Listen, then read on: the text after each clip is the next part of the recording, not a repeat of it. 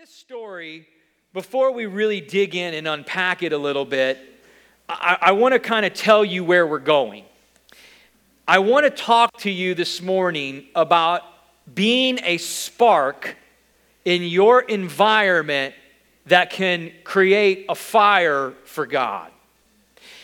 Now, when we become Christians, when we f- choose to follow Christ with our lives, despite what some people might think, none of us sign up to be a spectator. None of us are entering into this Christian faith with this precedent or understanding that, okay, I'm going to sit on the sidelines and watch certain people in the church do the work of building the kingdom. When we are called into a relationship with Jesus, make no mistake about it, every single one of us are called into a life that will bring about transformational change in our context, our community, and our environments in the present ages that we live in. It's part of the design for each of the Christian lives that God calls us into. So we accept that, we embrace that. Now, What's interesting about this story that we're going to see is that Jesus used a very unseeming man to be a spark in a situation that led to a mass movement for Christ. And I feel like we are in a time in our country, in a time in our nation where we've sort the pendulum has sort of swung in the direction to an extent that really what we need more than anything to bring about the kind of change that I believe many hearts desire to see is we need to see an outpouring of God. We need bona fide revival in this nation. You know, it's, it's not something that politicians and lawmakers, policy change, and reform are really going to be able to solve and sustain for us on a foundational level that's going to last for years to come. You know, you just can't throw a band aid at certain kinds of things. Now, policy change and laws and all those things are important, but what I'm trying to say is that they need to follow behind something that's happened, some kind of a change that's taken place on a much deeper level, one that is spiritual in nature. I'll just remind you that the Bible says we do not wrestle against flesh and blood carnal things of this world, but against principalities and powers, rulers of darkness of this present age. We need to understand what kind of fight we are in. And when you look back through history and you see movements of God, we call them revivals, let's say outpourings of God's Spirit, they're marked by certain characteristics. Now, I want you to think about where we're at today and then I want, to, I want you to think about these different revivals over history that have occurred throughout the church for hundreds and hundreds of years. One of the things that we see very predominant in society at the times of mass outpourings of God's Spirit on a nation, a region, a group of people is we see that that group has went into a period of spiritual decay and decline. Morality has been uh, kind of abandoned. Principles and foundational truths have sort of been swept to the side. And spiritually, that nation, that land, that group has been in decline for a period of time and reached a point where now what needs to happen is so significant that it's going to take something drastic and something swift in order to pull things back in the other direction. Sound familiar to anybody today?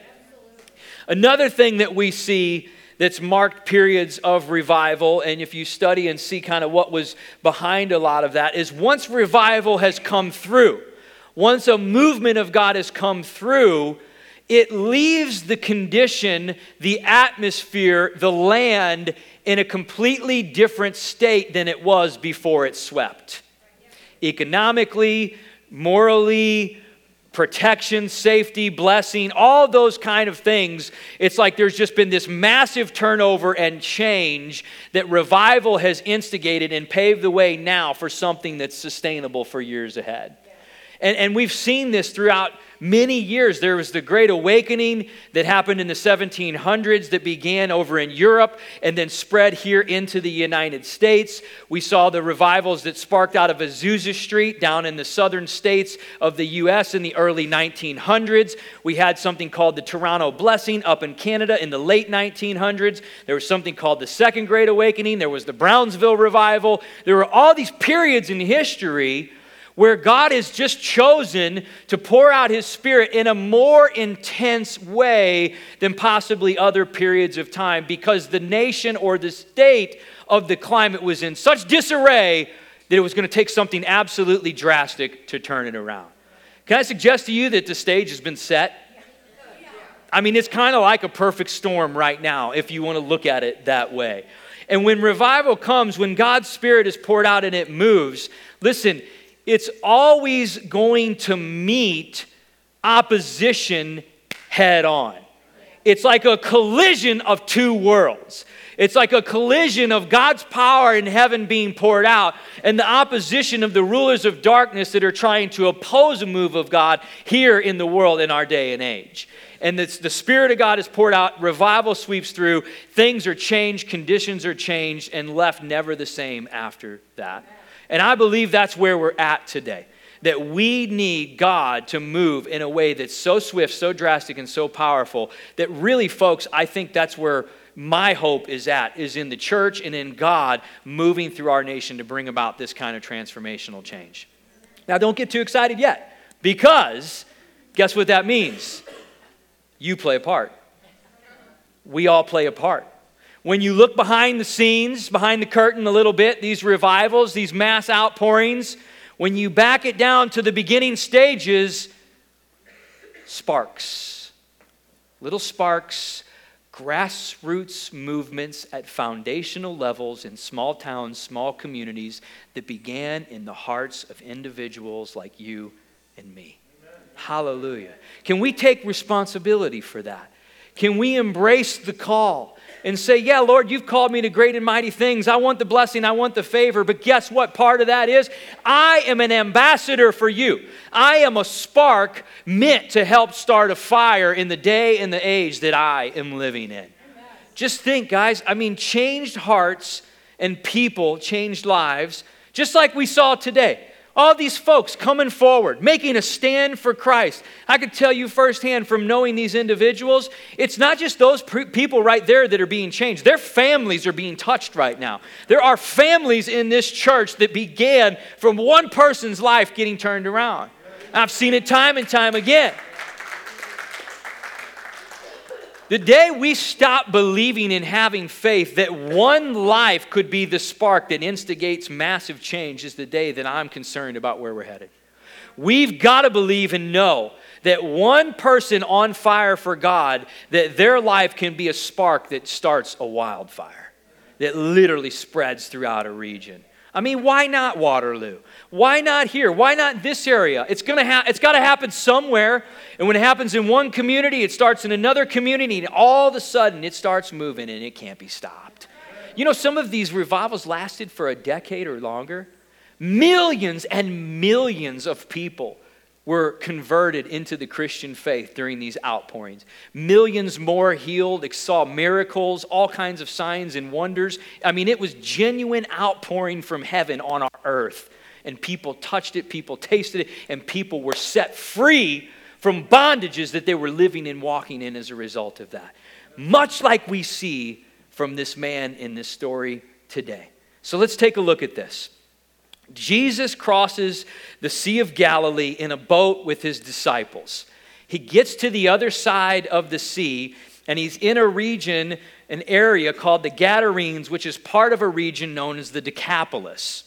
The Decapolis is basically 10 cities that are kind of all united together in the northern, northeastern region above the Sea of Galilee.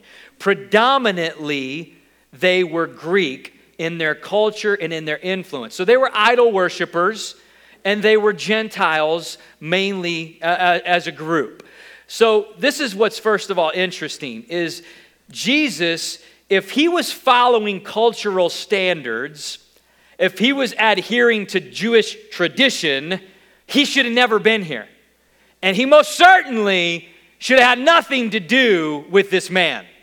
And let me tell you why. First of all, it's in the Gentile region. Jews, by culture, by tradition, we're not supposed to have any interaction with Gentiles, non Jews whatsoever.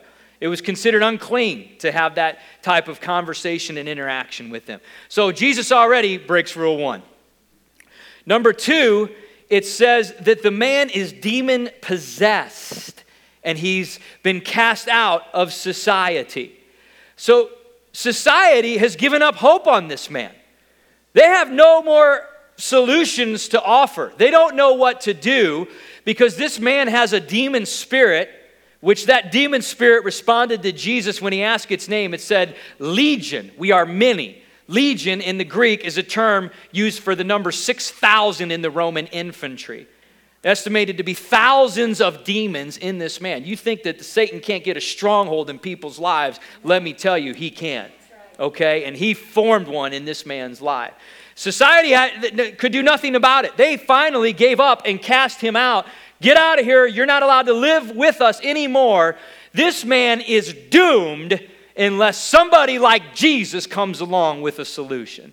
So he's a Gentile non Jew, and he's also demon possessed, which is absolutely considered to be stay away, taboo, don't want to have anything to do with that. Thirdly, it says that there's a region of swine. Now, I don't know if you know this, but Jewish culture, they do not have anything to do with pork. They do not eat pork. They don't raise pigs. That's not part of their culture. It's considered unclean, going all the back to all the way back to Old Testament times. So to be in a region where swine are being raised and are running around everywhere, Jesus just broke rule number three. Don't you love how Jesus is a rule breaker? I love it. I mean, he, he's disruptive in the right kind of way.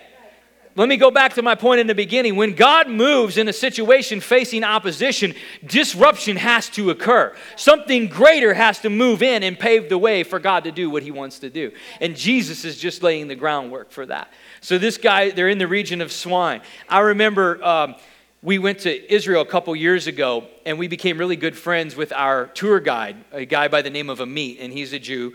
And he came into the States last year and spent a few days. He came down and visited with us and spent a few days here. And he says to me when I picked him up at the airport, he says, Man, you got to take me somewhere to get a good steak. I said, Oh, okay. He's like, Yeah, I mean, we got cows in Israel, but like nothing like what I hear you have in the United States. And like, we got Angus, baby. Yeah, you, you, you're gonna, okay, I got a treat for you. So I take him down to Tucker's in Soulard, one of my favorite places for a ribeye. Jen's has got a great ribeye too, right here at Jay Fires. So I take him down to Soulard, to Tucker's and Soulard, and we get a ribeye, and man, he's just loving it. You can just tell he's never ate a steak like this before. Changed his life. Anyway, no, really. so we get done with the meal, and it finally occurs to me as I look down at his salad bowl that's not completely finished that there was bacon in his salad. I never said a word. I didn't say nothing. I just let it be. Let it be. So they have no dealings with swine. That's the third thing about this man that is all of the reason why Jesus shouldn't be here talking to and engaging with this guy. And the fourth thing is that he's living in tombs. He is in a tomb in the mountains. This is his home where they put dead bodies. Now, Gentiles are unclean, pigs are unclean, Dead bodies are absolutely unclean. They're to have no interaction, no contact with these dead bodies after the embalming process and the things they do when they put them in these tombs. This man, by cultural standards, guys, he's as far gone as you can get. He's as dirty, he's as messed up, he's as outcast as anybody could possibly be in this society. And what does Jesus do? Jesus goes right up to the man and he engages with him and he demonstrates his love for him by setting him free. Jesus broke the rules on a popular religious mindset that was elitism, that certain people were high enough up and religious enough enough and spiritual enough to where they weren't to have interaction with certain kinds of people in society.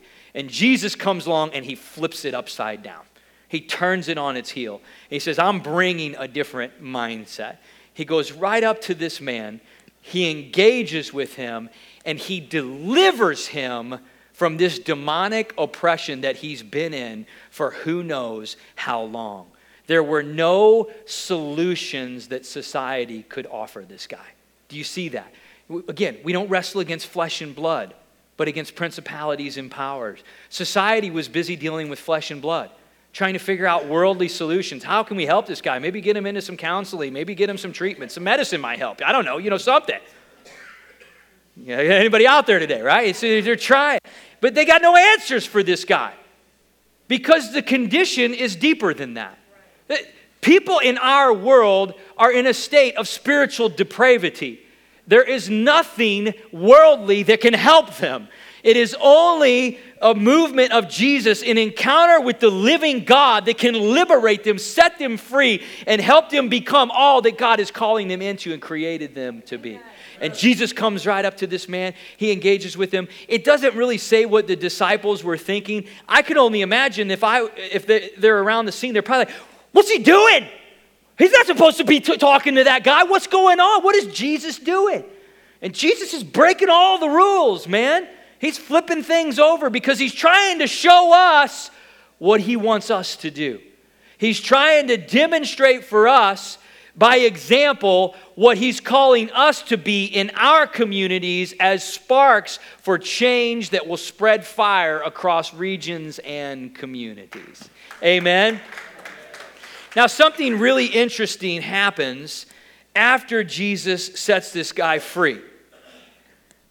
Let's read in verses 18 through 20. Listen to this. So, when Jesus got into the boat, the man who had been demon possessed begged him that he might be with him. So he wanted to come with Jesus. Not a bad request. However, Jesus did not permit him, but said to him, Go home to your friends and tell them what great things the Lord has done for you and how he has had compassion on you. So the man departed and began to proclaim in the Decapolis all that Jesus had done for him Key three words, and all marveled. I find this really interesting because certainly there are times we know where in the Bible God has called people out of places. He's called them out of situations. We know God calls people to go be missionaries and sends them to foreign lands. Those things happen by way of invitation of the Holy Spirit when it does. In this particular case, that was not what was occurring. This man wanted to jump in with Jesus, he wanted to uproot in the society that he was in, understandably so. Look at how these people had treated him.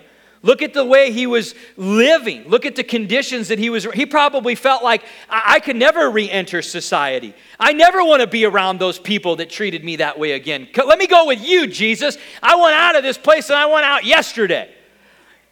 And Jesus says, No, no, that's not what I want you to do. I want you to go back where you came from. I want you to stay in the context, in the environment that you're in right now, and I want you to go make a difference here. I want you to take what I've given you and I want you to spread that good news, and I want you to be a spark that starts a fire in a region I want to bring transformational change to. Hallelujah. Did you know that this area in the Decapolis, Deca means 10, so 10 cities, right? This area of the Decapolis was one of two major Gentile movements that sparked a move for, for Jesus. The other one was the Samaritan woman at the well in John chapter 4. Mostly Jesus was working and ministering in Jewish culture, but these were two Gentile movements that began, and they began grassroots. They did not begin on a grand podium and stage. Do you understand that? They began with life up close and personal the way you and I are living it every day among people in the world. And the minute we don't think that our lives can be a spark for massive change is the minute we diminish what God can do and wants to do through each and every one of us. I totally believe that. Take, for example, this pitcher of water. We sometimes can underestimate the impact one life can make. You've got this pitcher of water. Let's say that the water represents culture, context. Think about your environment. Think about your neighborhood. Think about your community, your family, where you're at right now, where God has you positioned. And it may look big, it may look overwhelming. There may be a lot of decay. There may be a lot of negativity around you. Again, the opposition will be there. The force, again, we have a force that's greater than the force that's against us, though. I just want to remind you of that. Greater is he that is in you than he that is in the world. So let's just say you are one life represented by one drop in a massive context where transformational change is needed. Paul said to Timothy, "Stir up the gifts of God that I laid hand, that were risen up when I laid hands on you and called you into the faith. Stir them up and keep them stirred up." So you're one life in a community that can absolutely be turned upside down. We just pave the way, folks. We just we just allow God to do his thing through us. But I, I'm just thankful that this man chose not to uproot himself, not to jump out of the situation he was in and the people that he was around because it seemed a little bit uncomfortable. And I run into this a lot with people whenever they get on fire for God, they get excited and gung ho, and it's awesome, but they'll, they'll be in a situation sometimes, and I, I think it's kind of innocent in the sense they don't mean harm by it, but a lot of times they're like, I, I, I want to get away from the people I'm around. I want to get out of the context that I'm around. I want to quit my job and move and leave and do all this stuff. And again, I'm not saying that never happens, but sometimes that's not what Jesus is wanting to do. Sometimes he wants to turn you back around and put keep you right where you are and be the spark that brings a fire for him in that environment. There was a situation in the church in Corinth, and Paul wrote in the letter to 1 Corinthians where they were this was happening. They were getting excited, fired up about God, and, and a lot of them were doing these radical things like leaving their spouses and, and abandoning their families and just like doing all these crazy things because they thought they needed to jump out of where they were and go run somewhere else to go do ministry, as if where they were wasn't a perfect ground for it to happen. And Paul kind of rebukes that. He says this in, I don't even think I gave this to them, in 1 Corinthians chapter 7, verse 17. He says, I just want to add to the above that each man should live his life with the gifts that God has given him in the condition which God has called him. So he's saying, stop that nonsense. Quit acting like you need to leave everything you know to be effective for God. Turn around and do something where you are right now because your communities need that. Right? I mean, what is your context? Uh, could I suggest to you perhaps you are exactly where you need to be? We all know the great author C.S. Lewis, right? Wrote great, tons of great Christian writings through the 1900s. C.S. Lewis was a hero to the Christian faith. Millions of people come to know Jesus because of the things that he taught. This is interesting, though. When you look at the life of C.S. Lewis, did you know he was an atheist until he was 33 years old? When he was converted at 33, he was, had a very prestigious position at a university in Oxford. He was a teacher and then he gets converted and gets on fire for Jesus. Do you know what he did? He continued to teach for another 23 years and wrote books that impacted the world, millions of people over, even after he's gone. He stayed in his context, he stayed in his environment. He didn't jump out. He actually turned around and said, What can I do right here? What has God given me? Where has He positioned me right now to make a difference in the lives of people all around me? He brought transformational change into that university, into people's lives, into that community, and it spread across the world. Millions of people all around the globe know who C.S. Lewis is in his writings, but more importantly, his life was, been, was able to be used to glorify God through the gifts that God gave him in the context that he was in. Can I get an amen from anybody on that? So, what is the context that you are in? Now, I do want to make sure you understand that as you do this, and move into the places where you're at, you have to be prepared. You have to know things like, well, what Peter says in 1 Peter chapter 4, where he says, and this is in verse 4 Of course, your former friends are surprised when you no longer plunge into the flood of wild and destructive things that they do, so they slander you. And then Paul reminds Titus in his epistle look, don't forget, we ourselves were once foolish, disobedient, deceived, serving various lusts and pleasures, living in malice and envy, hateful and hating one another. He's saying, look, don't be surprised when you get back into your context if not everybody's super excited about it. I mean, I don't, you know, I don't know about you, but it isn't like we make a decision and then everything's easy peasy and everybody just wants to follow in after that. I mean, there's some difficult things that come in the way of the Christian life, and we meet opposition head on when we begin to make a stand like these people did today to say to the world, I'm following Jesus now. It's not just going to always be easy. So the Bible says, like, be prepared. Don't be surprised whenever you meet these kind of things. But don't necessarily feel like you need to uproot and jump out of the environment, jump out of the places you're in that may be the exact opportunities that God was just waiting for you to come along and put you in position to do something about. Right? I mean, and we got to know we have to be strong and built up in our faith. That's why biblical community is an essential part of our lives because we spend time in environments that are outside of biblical community to bring change. So we have to be strong and fortified in our faith, and that happens through the word, through prayer, and biblical community. We have to be prepared when we're in the world making change and making a difference. That's why Jesus even warned us. He says in Matthew chapter 18, He says, Look, you got to make sure you know if you're going to get out there and do these things, if your hand is going to cause you to sin, cut it off. Get rid of it. You're better to enter life maimed than to continue in sin that leads to destruction. If your eye causes you to sin, pluck it out. Again, better off to enter life maimed than to continue in sin that leads to destruction.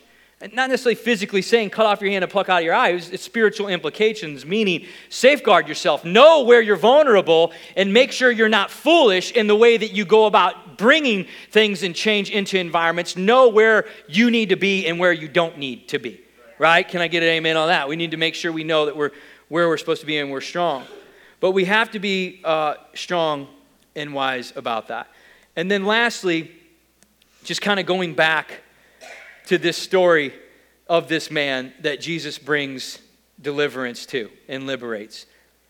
A few chapters later, Jesus has been around and traveled around Galilee region. He's made a big circle and, and he's, he's back in the Decapolis now at the end of chapter 7, early part of chapter 8 and however long he was gone is unsure. But during this time, the man that Jesus delivered from the demonic possession has been spreading the word.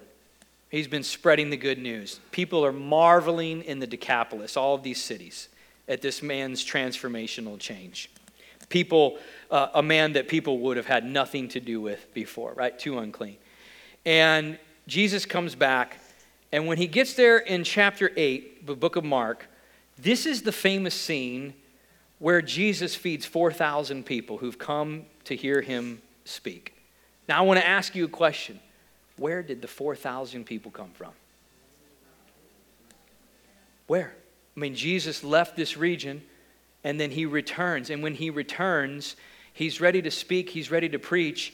And this is the point where they bring loaves of fish or loaves of bread and fish. Jesus multiplies it. 4,000 people are fed and nourished that day. And there is an outpouring of Jesus' message on the people who are all there to listen. Now, can I just suggest to you that there is a direct connection with these events that are occurring with 4,000 people and the life of one man that Jesus said, Stay where you are and go make a difference for me. Stay in your context and go spread the good news. Folks, we are at a point in our nation where the church truly is the answer. Our hope has to be in the transformational power of Jesus Christ in our world. It's very likely that the stage is set for an outpouring and for a revival. But make no mistake about it. We can't just sit back and wait and just hope somebody does something about it. We are all called to be a spark that starts a flame. Amen. All called to be a spark that brings about change. You may be thinking to yourself, it's too tough where I'm at. It's too difficult. There's too many problems, there's too much decay. You just don't understand. Maybe I don't understand. I, I don't. But I do understand this there's never been a situation that was too difficult for God. Right? Remember last two weeks ago, not last week, two weeks ago in the message where we were talking about Isaac and God said, Is anything too difficult for God? Is anything impossible with God? No. You may say, My situation is just really bad, it's really tough. I'll close with this. In the book of Esther, Queen Esther runs into this situation where she's the queen to the Persian king Xerxes. And she's very afraid and worried for Xerxes to find out that she's a Jew because she feels like she'll be killed and likely all of her people will be killed. And her uncle, Mordecai, comes to her at this time and he says some very strong things. He says, Listen, Esther, I'm, I'm kind of paraphrasing, but this is in chapter 4.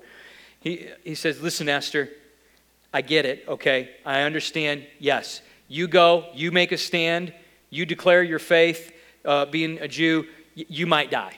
It might happen. Xerxes may kill you.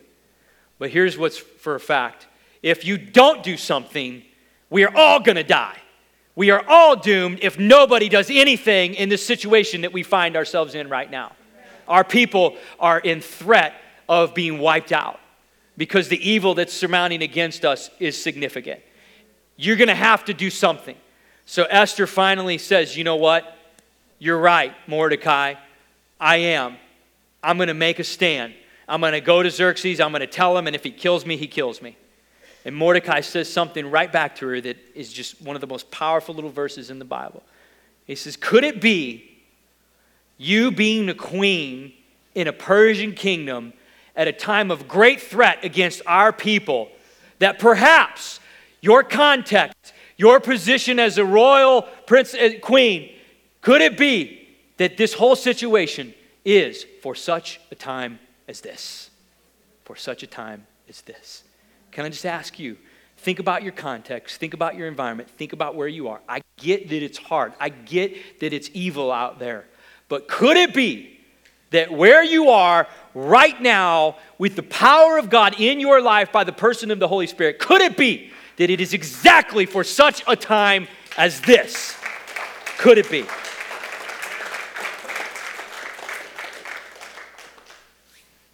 Why not here? Why not now? Why not you? Why not your life? God has given you something that He wants the world to have. We are carriers, we are ambassadors of the answer, the solution to spiritual life that is the most significant and deepest thing that people are craving and need for all of eternity. Let's rise up. Let's be strong. Let's look where we're at right now and ask God, what can I do with what I have and where I am right now? Amen.